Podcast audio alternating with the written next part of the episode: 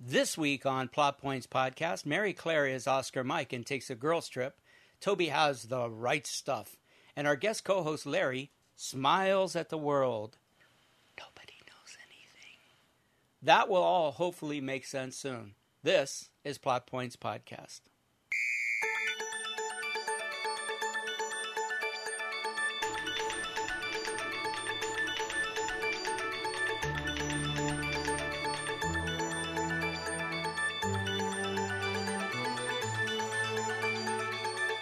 Hi, it's Mark Sevi, Plot Points Podcast.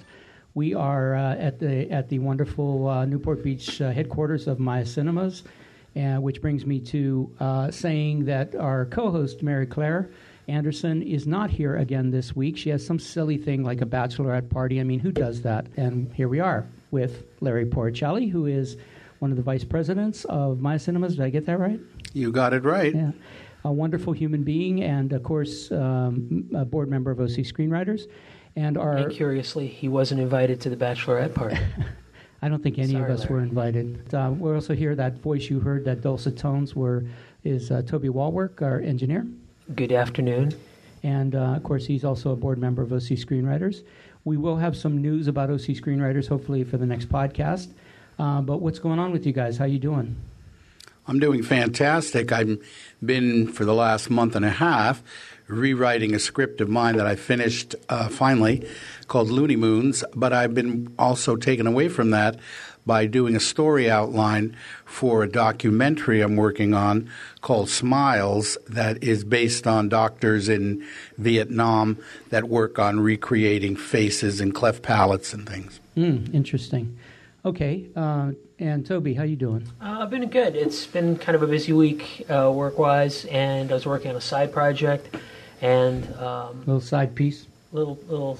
I'm not going to say that out loud, but uh, really, it's times like these you wish you could manage time better, and uh, and I think that's something we can all identify with. Yeah. Um, so, Larry, you mentioned a little bit of what we were doing, uh, writing wise and watching wise. What, what, so, you're you're rewriting something and you're starting uh, a new project. Well, I'm working on a project as a producer. Oh, um, with another producer, uh, Bob Klein, and um, he- he's going over to Vietnam to shoot it, and it has to do with the Doctors Beyond Borders and how they um, are actually doing this work where young people have been defaced and and uh, injured, Sure. and they uh, repair it to normal for them. yeah, I've seen I've seen document not documentaries but segments. on Sure. it. They're, they're amazing. Doctors Without Borders, right? Yes, Yeah. Doctors Without Not Borders. Beyond Borders. Sorry. Far, far more effective than Yeah. Doctors with Borders. And Toby, are you uh, writing and watching things, or what are you doing? Yeah, this, like I said, it's been a busy week, and I uh, was able to. Uh, it, there's an old saying about when you're very, if you need something done, give it to a busy person, because suddenly time becomes You're very focused, valuable. You try to manage it. So I was able this week to. Um, I was obviously regular workload. Also worked on a side project I've been doing for someone else, and then suddenly at that up up to speed, that new speed, I was like, well, now I've got some extra time. I opened up some uh, existing projects and uh, sort of did some rewriting, which is uh, That's amazing. rewriting is always yeah. a lot a lot of fun, especially if it's something you haven't had hands on or eyes on for a little while, because Mm-hmm. you get to read it a little fresh. And uh, most of my project, most of my writing stuff is cloud accessible, so I can do it anywhere Mhm. with, with an internet connection. Are you using- that this week? Are you using uh, what are you using uh, script writing software wise? Are you using Final Draft or No, actually, I was using uh, Amazon's Story? Story Writer Yeah, that's that's service. very, very For reasonable. that, I think it's great. I'm not sure I want them. Uh, there's a there is a privacy concern, although I'm sure that's a little more paranoid than based in fact. Yeah, cloud is always iffy. So, um, so uh, this week I we I signed to my um, intermediate class uh, the movie October Sky, and um, I watched that again, which I'm I just love that film because it's about the early days of uh, it's it's written by a um, uh, the book was written by a NASA engineer who came out of a coal mine, basically a coal town, And also with that, we had some uh, I had some questions, um, or we talked about the right stuff, which is another great film, and of course, my, one of my favorite films of last year was Hidden Figures. So it seems like, uh, for me, na- uh, movie stories about the true adventures of NASA and uh, the people that surround it are just so compelling. I just love them. I don't know if every, anybody else does, but I, I, I could sit and watch the right stuff, October Sky or Hidden Figures over and over again. Um, I'm a big fan of uh, October Sky. I liked a lot. Um, Hidden Figures I haven't seen yet, but I did see a documentary that I believe. I don't know if one begat the other, Mm. but well, uh, I did see a documentary about those women, and it, it, it's interesting that in science, such a forward-looking or allegedly forward-looking discipline, um, still ran afoul of some of the more Racism. unsavory parts of our history.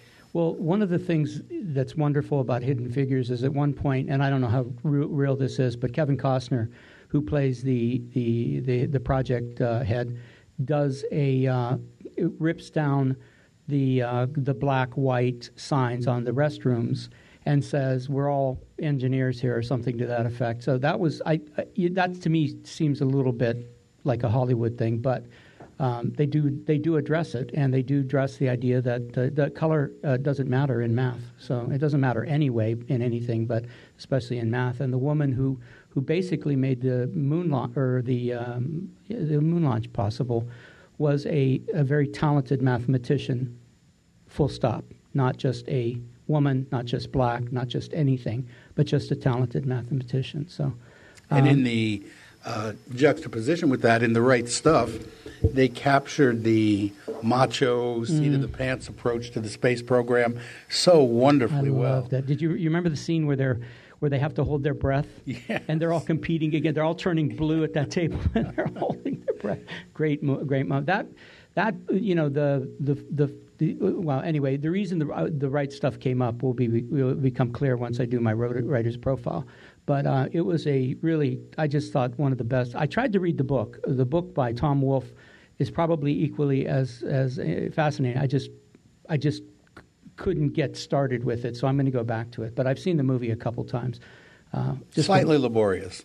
The, movie? No, the book. No, the book. Yeah. I mean, he expands Yes. so much, you Yeah. know, so you have and to I'm keep I'm with a it. too. am a geek. I've been a NASA geek forever. So I had I, I shot off model rockets when I was a kid and all that stuff. So anyway, um, okay. So uh, and then as far as writing wise, um, I I haven't done much writing this week, but I'm stepping into a contract with, to do a script doctoring on a project, and um, the the reality show hasn't uh, been funded yet, so we're still waiting on that. And then I'm also working on a Revolutionary War script. I'll probably have to get some pages done before the before August. So I probably want to get about 20 pages done before August. So, so and then my classes started again. If anybody needs a uh, a, a place to workshop their material, I teach through Irvine Valley College. Um, uh, community ed, and the classes are ongoing. You can look in the show notes. There's always links to my classes. Now, is that Revolutionary War story a Revolutionary War story, or is it Revolutionary War meets Invaders from Mars? Well, I can't tell you. Yeah, I can't. really I'd have to kill you. So sorry. My profile for this week is um, on a really incredible writer. Uh, some of you, I would hope most of you know who he is, but um, the rest of you, if you don't, please look him up. Uh, I'm not sure that any podcast that purports to cover script writing can neglect to mention a true genius and legend of the craft. Writer Aaron Sorkin has said of him, He taught me everything I know and about a tenth of what he knows. Who's this genius who teaches genius? His name is William Goldman. As if his name was somehow indicative of the potential for fame, excuse me, in the 60s, 70s, and 80s, Goldman was the A list writer who delivered box office gold. Movies like Butch Cassidy and the Sundance Kid, Papillon, The Stepford Wives, All the President's Men, Marathon Man, Heat, and The Princess Bride, to name a few. Many of his most successful films were based on books he had written, which were also successes. The Midas touch was more than a phrase for Goldman. Not only was he writing scripts that would star A list actors and win numerous awards, he was also the most sought after script doctor in the business. Then something very odd happened. More on that later. Goldman's various talents extend to novels, plays, and screenplays. Many writers attempt to carefully navigate both the literary and the film world. Goldman le- leaps over them. I don't think there's another writer who has had so much success adapting his own literary material to the screen. While Stephen King has many more films made from his stories and books, he isn't close to the output of Goldman in successful self adaptation. Most of King's adaptations were done by other writers. Point in fact, Goldman adapted one of King's novels. Do you know which one? Hearts in Atlantis. Uh, and Um, I was going to say Dreamcatcher. Misery. Oh, and Misery, yes, and Misery, right. Goldman was born and raised in Chicago. Went to Oberlin College as in the Army as a typist. I'm sorry, he went to Oberlin College, then the Army as a typist, and then Columbia for his master's. He wrote short stories all during this time, but had no success at getting them published, which always buoys me. Whenever uh, I hear a, a famous writer had no success, I always love to hear that That's called Schadenfreude. yeah, yeah, exactly. What, what he said. According to Goldman, even the material he'd submitted to the Oberlin Literary Magazine was rejected viciously, and he was on the staff. He'd submit anonymously and listen to what uh, the editors say. We can't possibly publish this shit. After that, he said, I took a creative writing course where I got horrible grades. Do you know what it's like to want to be a writer and get the worst grades in the class? It's terrible. Goldman finally had some success in the mid 50s when he began selling novels. And then in the early 60s, he had good fortune as a playwright before writing the novel that would cult- catapult his career. Anybody know what that is? Uh, no Way to Treat a Lady. That's correct. It's a novel about a flamboyant serial killer, and actor Cliff Robertson read an early draft. He was so impressed by the work, he hired Goldman to adapt the book Flowers for Algernon, which became of the that mo- one. the I've heard of that one. well, you probably heard of Charly too, Yeah, right? I've heard You know, that. which was the movie. Unfortunately, Robertson didn't like Goldman's draft, but the work got Goldman noticed and put him on his movie making career path. Harper, which was in 1966, adapted from a Ross MacDonald novel starring megastar Paul Newman, was next big thing for Goldman, and it established him as an A-list writer. From then on, everything he touched was, well, golden. Goldman's first original screenplay was original, not adaptation. I'm just Uh, gonna Butch Cassidy and the Sundance Kid. Yep, Butch Yeah. Cassidy and the Sundance Kid. That was we were neck and neck on that. Larry and I got You, that yes, that's right. I'll- That's a point each. Look at- Half a I point got more each. words out than he Yeah, did. but he's Yeah, got a copy of, of this too, so I don't know if he's cheating. Wait, hold on. What? Goldman's first original screenplay was Butch Cassidy and the Sundance Kid. He'd researched it for eight years. I can't imagine what you researched for eight years. Of course, this was before the internet, so I guess you had to go to a lot of libraries. yeah, with the internet, it's a good forty-five minutes. Yeah, exactly. Now, it sold for $400,000 in 1967, then the highest price ever paid for an original screenplay. In today's value, that 400K would be close to $3 million. Do you know the other highest paid scripts according to IndieWire? Anybody? At that time or now? Uh, anytime. Um, Jagged Edge. Mm. A pile of money at one point. That was like Joe Eszterhas's big check. No. Joe Eszterhas, didn't he get a horribly large check for that horrible movie he made? I mean, uh, didn't I mean horribly large check for that wonderful film Showgirls. Showgirls, Yeah, yeah. Showgirls was big. Well, let me tell you the top seven. At seven is Medicine Man for $3 million. Basic Instinct at six for $3 million. Euro Trip for 4 million. I, I've never heard of that. Was that um, the Al- National Lampoon's? I- yeah, I mean it's, Is it's, that- it's a national Lamp- no, it's not National Lampoon's European Vacation, but it's it's on a par with those. It was all part of the uh, like the, the, the road trip, early two thousands college. 2004 it was made. Wow, that's a, that's a pile of money for that script. Talladega Nights, $4 million.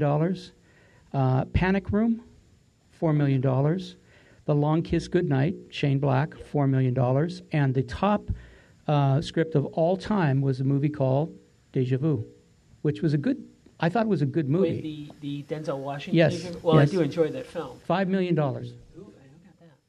Uh, uh, Bill Marce- Marce- Marsley, Marsilii, and uh, Pirate Scribe Terry Rus- Rus- Oh, well, Rus- yeah, Terry. Rossio. But, but good, good on that. Yeah, five million dollars.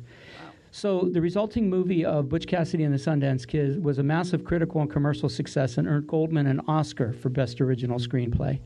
In 1973, Goldman wrote perhaps his most loved work, the novel The Princess Bride, which was a huge success and was inspired by him asking his daughters what they thought he should write. One of them said, a princess, and the other said, a bride. So he combined them. Hollywood noticed the book's success, and Goldman did write a screenplay based on the book, but it would be decades before it was actually made into a film. So, where is this quote from, gentlemen? Follow the money. All the President's Men. That's right. It's a, knew that one too. It's it's a 1976 film that was adapted from the Washington Post reporters Woodward and Bernstein's nonfiction book about Watergate. It starred a young team of now legendary actors Dustin Hoffman and Robert Redford and won four Academy Awards. Although Goldman didn't like the resulting film, it has become a classic and has new interest generated today because of the current political situation. By the way, the phrase follow the money was Goldman's. It never appeared in any of Woodward or Bernstein's notes or articles about Watergate. So he made that. And that's what, if you watch CNN, that's what everyone says follow the money. Goldman's script for All the President's Men won him his second Oscar for Best Adapted Screenplay. This was his second as a writer. In 1976, Goldman also adapted the novel, his novel, The Marathon Man, to screen, starring Dustin Hoffman and Sir Le- Laurence Olivier. It contains and perhaps Roy Scheider. Yes, it contain, he played the brother, but he was only in it for a couple minutes. He contained, it contains perhaps one of the least bloody but most vicious torture scenes in the history of film. The words, Is it safe? conjure up mind numbing fear and revulsion. If you haven't seen it, you won't want to go to the dentist for a long time after you do. Even now, the thought of it sends shivers up my spine. Such a simple concept and such horrific effect. Now, this is true genius, where there's, I don't think there's any blood in that scene at all. There, it's just that god awful drill and that probe. Ooh. Goldman. That light and close ups. Yeah, yeah. Well, and then, yeah. It- Actually, part of that that for me was the most powerful was that right afterwards uh, he gives him the uh, like the novocaine to rub on it, no, the, no, no. Um, clove, oil of clove. olive clove. Yeah, Yeah. I mean, and, and it's almost like showing like that he has a nice side. No. But then he says that's because the nerve in that tooth It's dead. is not good anymore, and I'm going to start another tooth. and that Yes. that that terror is It ratchets, its, it ratchets yeah. its up, absolutely. Goldman was and is a man of opinions, very strong opinions. This has served him both well and poorly. Goldman was the original screenwriter for the film version of Tom Wolfe's novel, The Right Stuff. But director Philip Kaufman wrote his own screenplay without using Goldman's material because Kaufman wanted to include Chuck Yeager as a character and Goldman did not. This cantankerous honesty would eventually manifest itself in the seminal book, Adventures in the Screen. Absolutely. Uh, subtitled A Personal View of Hollywood. At the time, Goldman was Hollywood's most sought after writer. Unfortunately, in the book, he called out many stars, producers, and directors. He didn't speak all that disparagingly about them, but he did speak honestly based on his decades of experience. This honesty was as brutal for himself as it was for others. For Goldman, it was cathartic. For those he mentioned in his book, not so much. Most didn't take it kindly. In short order, Goldman's phone stopped ringing. He was cast into the darkness of an unofficial blacklist. He said that if he had known he wouldn't work for a decade after publishing the book, he wouldn't have written it. Egos are very fragile in Hollywood, and Goldman trampled many of them he shouldn't have. But perhaps the cost wasn't too high because a line came from- that book that is legendary. No one knows anything. No one knows anything. He quote, quote Goldman, no one has the least idea of what is going to work. The minute people start acting like they know everything, we're in trouble. Everyone, anyone thinking about getting into the entertainment business should read this book, not just writers or film historians. I've read this book three times, and every time I read it, I marvel at how true it is still, still today. Nothing Goldman has said about Hollywood in the 80s was false, and that truth carries forward. We may think that it's a different world from the one Goldman detailed, but egos, fear, and the arbitrary nature of this business still hold court, hold court in the land of make believe. Goldman did the entertainment world a service, and he paid for it for a time by being shunned by the film industry. I took this directly from the Guardian website because I thought it was so indicative of Goldman. Quote Goldman is the classic case of creative genius who respects the rules but has lived his entire life as if the rules do not apply to him. He encourages young writers to go to Hollywood, but he's lived most of his adult life in New York. He knows that stars dominate the industry, but has not been the least reluctant to disparage them. He's often been disappointed by the craven stupidity of studio executives, but retains an odd compassion for them. As the magic of movie making, as for the magic of movie making, it seems entirely lost on him. I, that, that passage is so cogent. Um, I think he's just too much of a realist, and he just doesn't have a governor. It, his mouth still goes. The guy's incredible. Goldman did work after the book was published. In 1990, 10 years after Adventures in the Screen Trade, Goldman wrote Misery, adapting Stephen King's novel. Chaplin, Maverick, and The General's Daughter were other films, to name a few. But none seemed to have that old Goldman magic. Perhaps he was just not motivated anymore. It's long rumored that he was the true author of the Academy Award winning screenplay of Good Will Hunting. He has consistently denied this. He has said that he did meet with Ben Affleck and Matt Damon, but only to give some advice. He suggested eliminating a subplot dealing with the FBI and focusing the script more on family, which, you know, could be argued had a big effect. Then Rob Reiner tapped Goldman to adapt his book, The Princess Bride, to the screen in 2012. Goldman was suddenly back in best form. Princess Bride was nominated for and won numerous awards and has remained a fan favorite for years. Some famous quotes from the movie Hello, my name is Inigo Montoya. You killed my father, prepare to die. Uh, Buttercup, we'll never survive. Westley, nonsense. You're only saying that because no one ever has. Westley, give us the gate key. Yellin, I have no gate key. Inigo, in, Inigo, Inigo Montoya, Fezzik, tear his arms off. Yellin, oh, you mean this gate key. The Princess Bride has touched many and far. The alleged founder of the Silk Road, an online black market and the first modern darknet market, named himself Dread Pirate Roberts, one of the central characters in The Princess Bride. In 2000, Goldman published a sequel to his book, Adventures in the Screen Trade, titled Which Lie Did I Tell? More Adventures in the Screen Trade.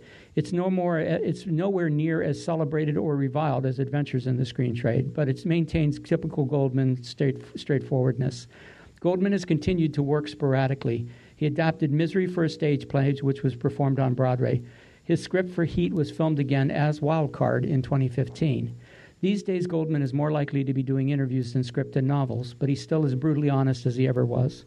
Quote, Directors, even though we all know from the media's portrayal of them that they are men and women of wisdom and artistic vision, masters of the subtle use of symbolism, they are more often than not a bunch of insecure assholes. End quote. Goldman has also said about his work in another interview I don't like my writing. I wrote a movie called Butch Cassidy and the Sundance Kid, and I wrote a novel called The Princess Bride, and those are the only two things I've ever written, not that I'm proud of, but that I can look at without humiliation. He goes on to state I haven't written a novel in over a decade, and someone very wise suggested that I might have stopped writing novels because my rage was gone, and that's possible. Wayne Goldman turns 86 this year. Let's trust that all that rage, all that furious mental storm which created characters who are both ultra vicious and unforgettable in their villainy is really not gone. Is it safe, we ask? Hopefully, Goldman will smile and answer, not quite yet. Um, and as an aside, I discovered just as I before I came here that there's a documentary out on Goldman, or there's supposed to, it's in filming, but the IMDb uh, listing hasn't been updated for quite a while. So there's a Kickstarter page. If you're interested, look for a Goldman documentary and Kickstarter, and you'll see it. As a small aside, one of the uh, Princess Bride was done in 1987, and in 2012 they did the Princess Bride short based on how that came together. Mm, yeah, the movie was fantastic. It's, it's, it's uh, William Goldman is definitely one of the. Um, gosh, I, I, I wish I could think of a better way to put it, but he's definitely one of the giants that a lot of people, uh, screenwriters that we know and like in, the, currently, they definitely sit on his shoulders. Absolutely. Might not, uh, aspiring screenwriters or people that are young and, and getting into the, the, the, the discipline of it now might not even know what he did because it's the people that copied him or learned from him that, that they are, are trying to copy or emulate or learn from. And, and I think that's, in some ways, it's sad, although I guess there's something spiritually rewarding about being part of the firmament. He's, he's part of the, the foundation on which uh, other people build and grow. Yeah, a lot of writers and producers and directors credit him with the with being the modern uh, screen screenwriter because of his structure, because of his characters. Um, there's there's other great writers out there, but he certainly had an impact on on Hollywood that still continues. Like you said, it's it's he's an inspiration. I I, I feel badly that some of his films aren't as uh, well well known these days as they used to be. Because when I was coming up, he was he was the guy. Him and Robert Towne, and uh, then um, the the Body Heat. Um, um the body heat guy. Uh, yeah, nobody's helping me. Okay.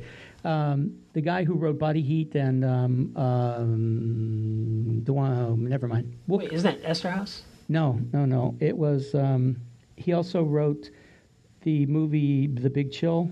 Um, oh, uh, Kasdan. Kasdan. Kasdan. Yeah, Lawrence Actually, Kasdan. It was Kasdan that did Dreamcatcher. You're, uh, earlier we were talking because th- those are like those guys. Yeah, Those are the- they, those are the guys. Absolutely. So Can I Can I say one radio quote? talk. One quote that I heard um, him say, Goldman. Goldman, at an Mm-hmm. industry function, something that had influenced him. The producer and director George Hill had said to him, George if- George Roy Hill. Yes, George Roy Hill. He said, if you can't tell your story in an hour 50, you better be David Lean, who made huge, big Right, epics. the you know. director, yeah. And he kept that true in Lawrence most of of, his Arabia, stories. You know, yeah, yeah. most of his not, most of his movies were, you know, precise but punch, and, and that was it. And yet his scripts are, if you read i- i- in Adventures of the Screen Trade, if we're going to continue this discussion, um, the the no, the script for Butch Cassidy and the Sundance Kid is in the back, and you can find it online anywhere. It is one of the most novelistic approaches to writing a screenplay I've ever seen. And I'm I'm not going to say you shouldn't do that because the man was a genius. He did what he did, but he literally is directing the film, writing it as he's writing it as a novel, a novelist, as a director, and a screenwriter, all at the same time. Uh, he he actually puts in sequences that say you should start here with a bright light, and then it doesn't matter if we know what's going on or not. It, it's it's incredible. It, it's the worst example I can give my students of how to write a screenplay.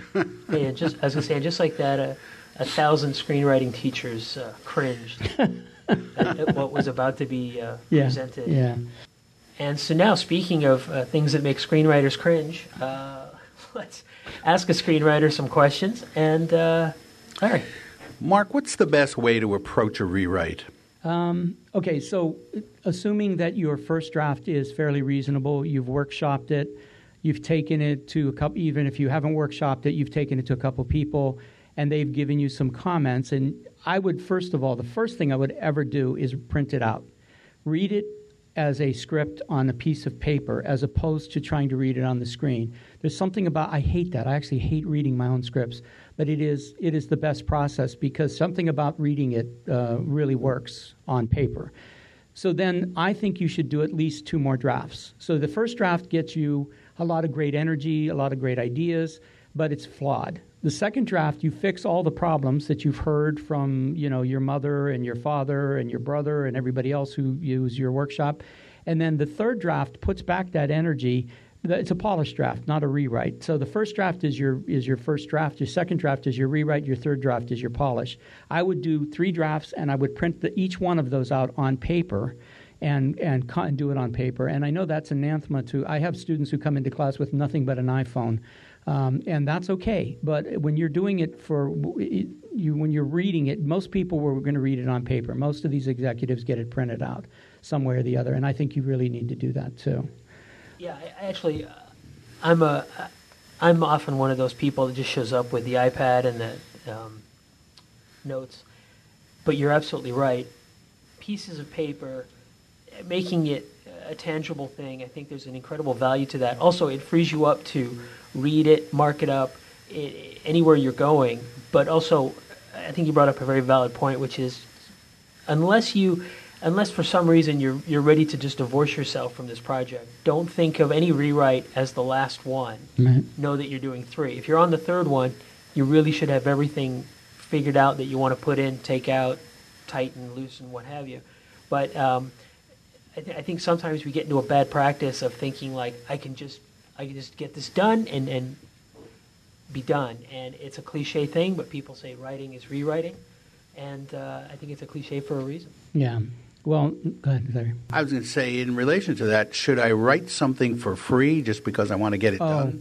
done? Well, I, I the my last segment will d- address some of that. Um, I think you should write for anything for any experience, but definitely you should try to get some money. But um, what I would like to talk about in this segment would be more like what you're looking for in a deal memo. You should always get paper between you and anybody. I don't care if it's your brother. You should always get a deal memo, and that deal memo should de- should detail what's expected of both of you. Uh, what's expected of you is you're going to write a script, and you're going to uh, you know do it under a certain level of expertise. I guess that's a given if they're asking you to do it. Uh, you should also mention the payment, even if it's minimal. It should always be at least a dollar um, just just to make it a legal. I think it's binding anyway, but I always ask for a dollar if I'm writing for free. Um, you should also talk. Uh, let's let's put it this way: you should never give away anything, including credits and back end money. So if you're asking, if they're asking you to write it for free or for like a hundred bucks, you should say, okay, I'll do that. I'll deliver a draft. Uh, you are if this gets sold and gets produced or gets funded, I want a production back end payment of 2.5 percent of 2.5 to 3.5 percent of budget.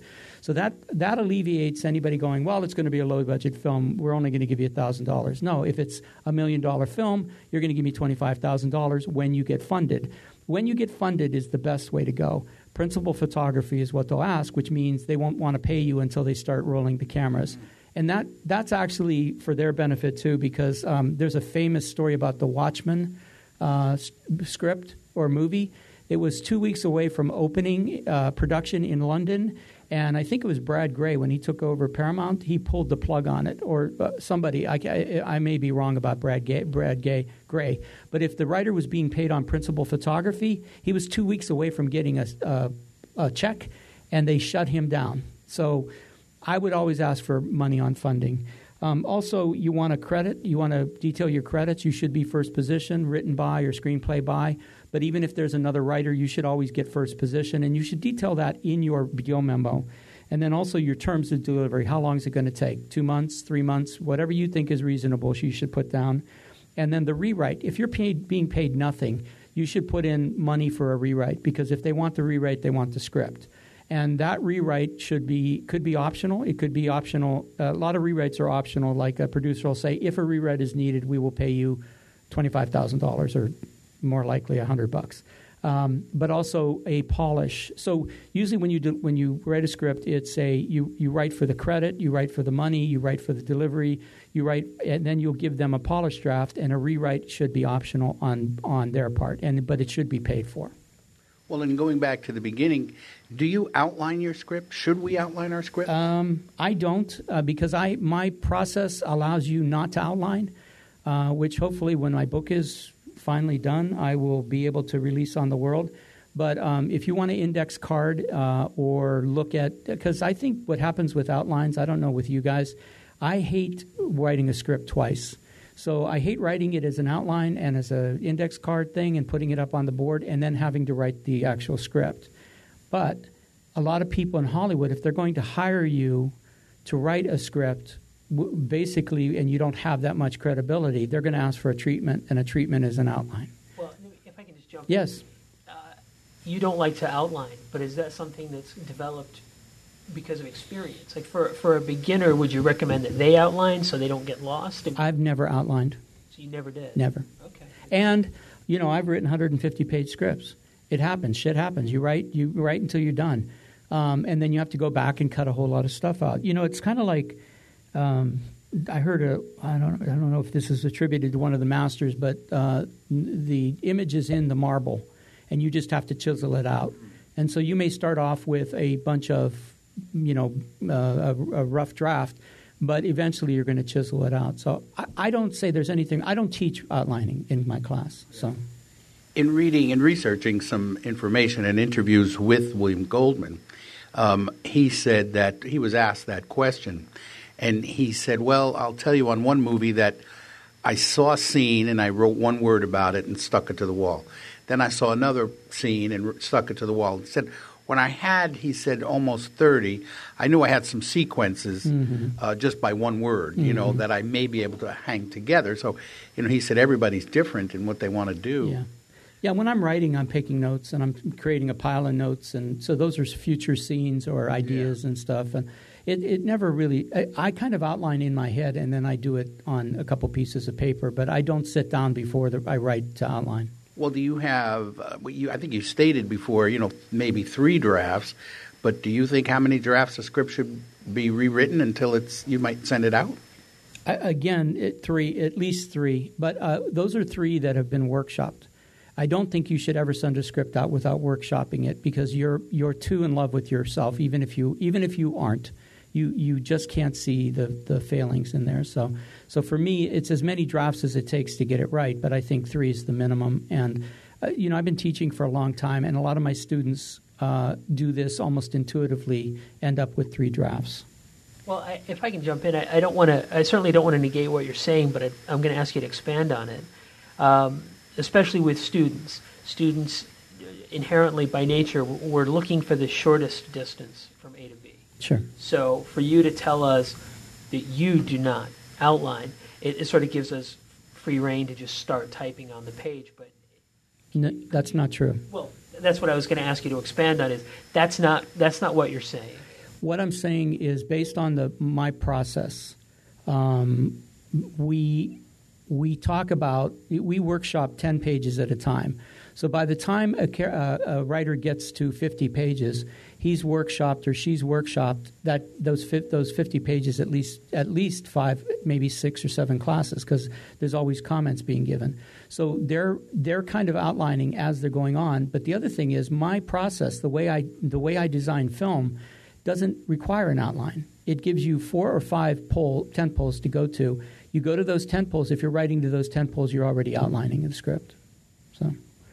Um, more than that, if you want to take my classes, look in the show notes. There's links to my classes, and, and I can explain more in person. Yeah, I guess we're pretty safe to say we couldn't get that all. Uh, Yeah, it's hard. Yeah, out and then yeah. Well, I'm not going to give it away for free either, kids. So. well, Uh, Larry, can I ask you to talk a little bit about uh, this week in movie history? Sure. Uh, one movie that opened this week uh, in Europe, uh, it was called The Bicycle Thief. Uh, it actually was The Bicycle Thieves in uh, Italian, and the uh, producer and one of the writers was Vittorio De Sica. And uh, he wrote this and put it because it became what they called neorealism. And, you know, up until that time, all the movies we saw were written with happy endings, most of them. You know, and you had such great happy endings, and the American dream was always followed. And in this one, you start off a simple story with an Italian father after the close of World War II with a job, and he's got to ride his bicycle to work. And he's with his son, and the bicycle gets stolen, and he spends the film trying to chase down leads to find his bicycle. But at the end, he has to steal a bike in order to continue his work. And it was so profound, it moved and touched so many upcoming directors later who saw that as they were growing up or saw it in the 50s or, or early 60s, you know, from Francis Coppola to, to everyone. Truffaut, everybody kind of touched that. And then you saw the expansion of film in America become so, you know, you went to Bonnie and Clyde, you know, which it made the, the gangster a big hero, an anti hero, so to speak. Uh, it took from a bicycle thief up to Bonnie and Clyde, and that's a big, long line that I'm drawing there. But uh, if you trace the development of it, you'll see something like that. Even uh, where you had um, the, the film Easy Rider, you know, nothing ended happily. You know, when you came up into uh, Coppola's The Godfather, which was probably the standard, um, you know, all of a sudden, uh, cruel gangsters were all role models, and they were the heroes, and they were people everyone was quoting and making, uh, you know, yeah, I want to be like him, and it did so well that they uh, had to come up with the sequel to that to finish part of the story because it was so endearing into the culture.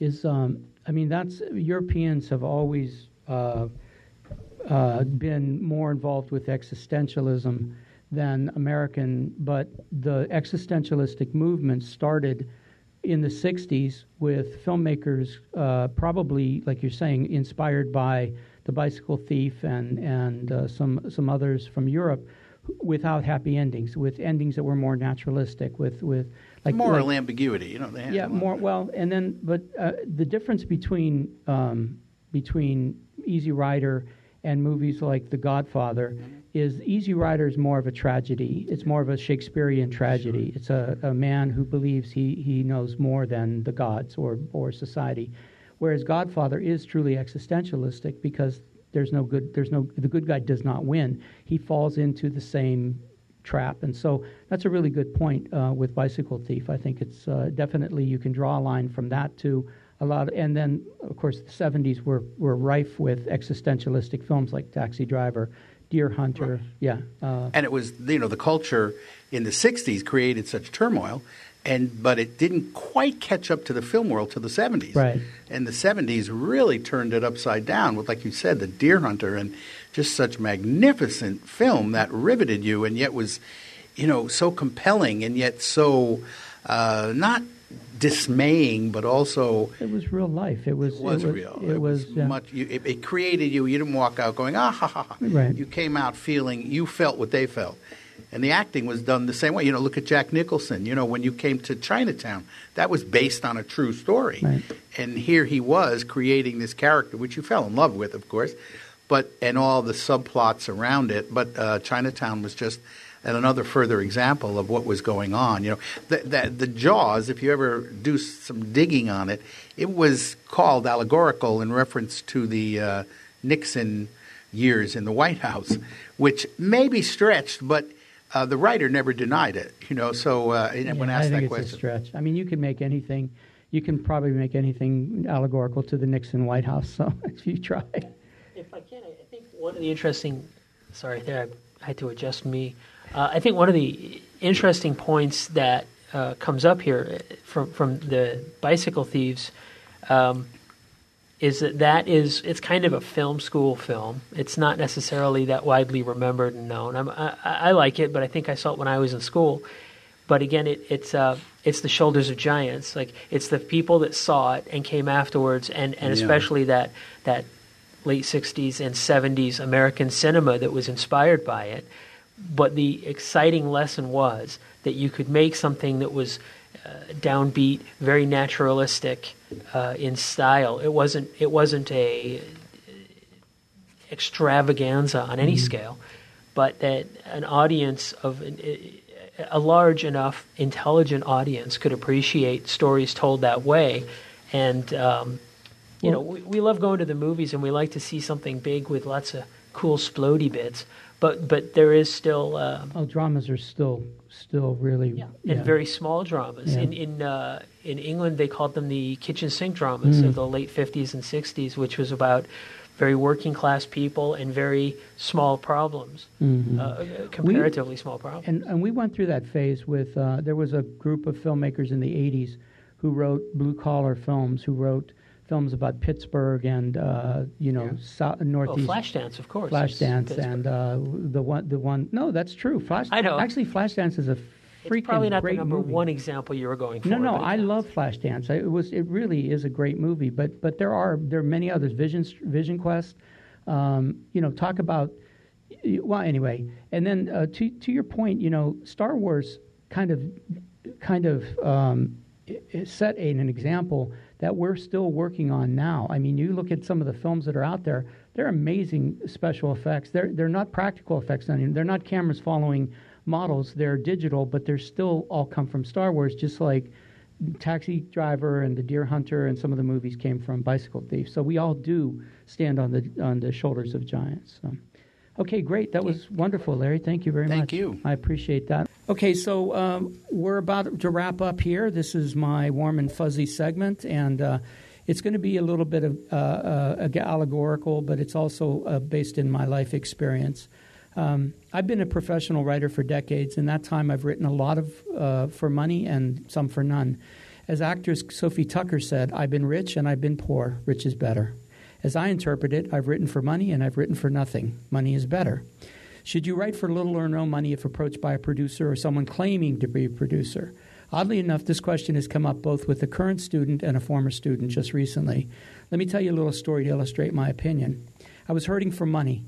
This after writing and having 12 scripts produced. As of today, I have 19 films produced, so it was actually not that long ago, just a few years back. I found a listing for someone wanting a synopsis written. The fee was a few hundred dollars. It takes me maybe two hours to do something like that, so I said, What the hell? and applied.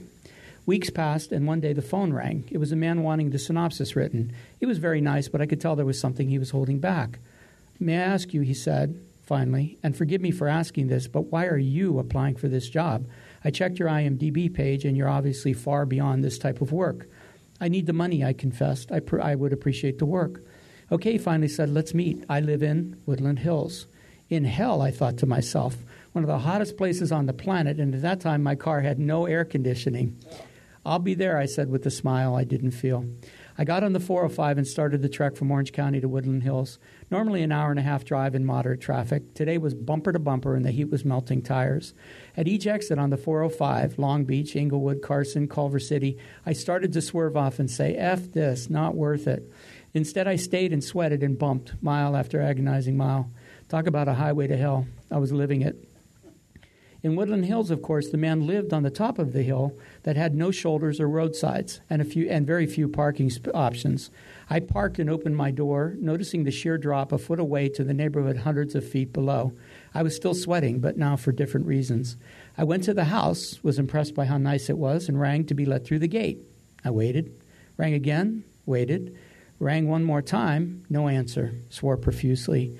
I tried calling and got only voicemail. Meanwhile, I thought for sure my car tires were certainly slipping off the edge of the road where I had parked. I wondered what would give out first, the hillside or my patience. It turned out it was my patience. It was 20 minutes past the time we scheduled the meeting. I rang once more and then headed back to my car, getting in on the passenger side and praying that the motion wouldn't tip the car off the hillside. I swore up a blue streak. Three hours for this shit hot, disgusted, furious with myself for having left myself in a position where I had to drive hundreds of miles just for the chance to get paid pennies. I started my car and began inching back. Then I saw a late model Benz pull up to the house and open the gates. I debated. Yeah, hell, I've come this far. In the meeting, I discovered that the man who called me was the father of a young director who had just finished his first feature. They were both very nice and, per- and apologized profusely for being late. Eventually, the sweat on my shirt dried, and the air conditioning and sweet tea helped make me feel human again. The director showed me some trial footage for the script for which he wanted the synopsis written. He hadn't filmed the movie yet, but the trial footage was amazing, truly visually stunning. I was impressed. As we talked, it became clear that he needed more than just a synopsis. He actually needed an entire script, except for the beginning footage he showed me. Long story short, that $200 job became two scripts and tens of thousands of dollars. And we're still friends. Don't you just love a happy ending? I've always been of the opinion that writing for someone or something is better than writing for yourself. I've written over 100 spec scripts, which mean for me only. Nobody's bought them yet. I do know what I'm talking about. Even if that someone who wants you to write something for free isn't paying you, examine the benefits of writing something for someone as writing something for yourself versus writing something for yourself and see what comes up on the balance sheet. There's an old uh, uh, uh, uh, technique where you put pluses and minuses on a piece of paper. Do that, see what comes up. If the person you're writing for is motivated, and most of them are, even if he or she is not paying you, that's one more person besides yourself who actually cares about that script. The key to success in Hollywood is exposure. You have to get someone to invite you into a room, any room. Being open to the chances and opportunities is paramount, and I don't mean the studio. Of course, you don't want to be taken advantage of, so you have to do your homework and adjust your expectations. And of course, make sure that if you're doing work for free, there's a possibility of a payoff at some point, unless you like writing that novel adaptation of every dead grandmother story out there.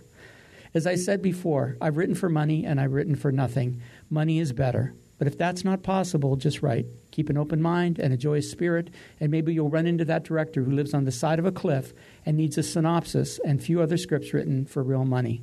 As I always say, especially when prompted and reminded of this by Toby, be inspired, do good work.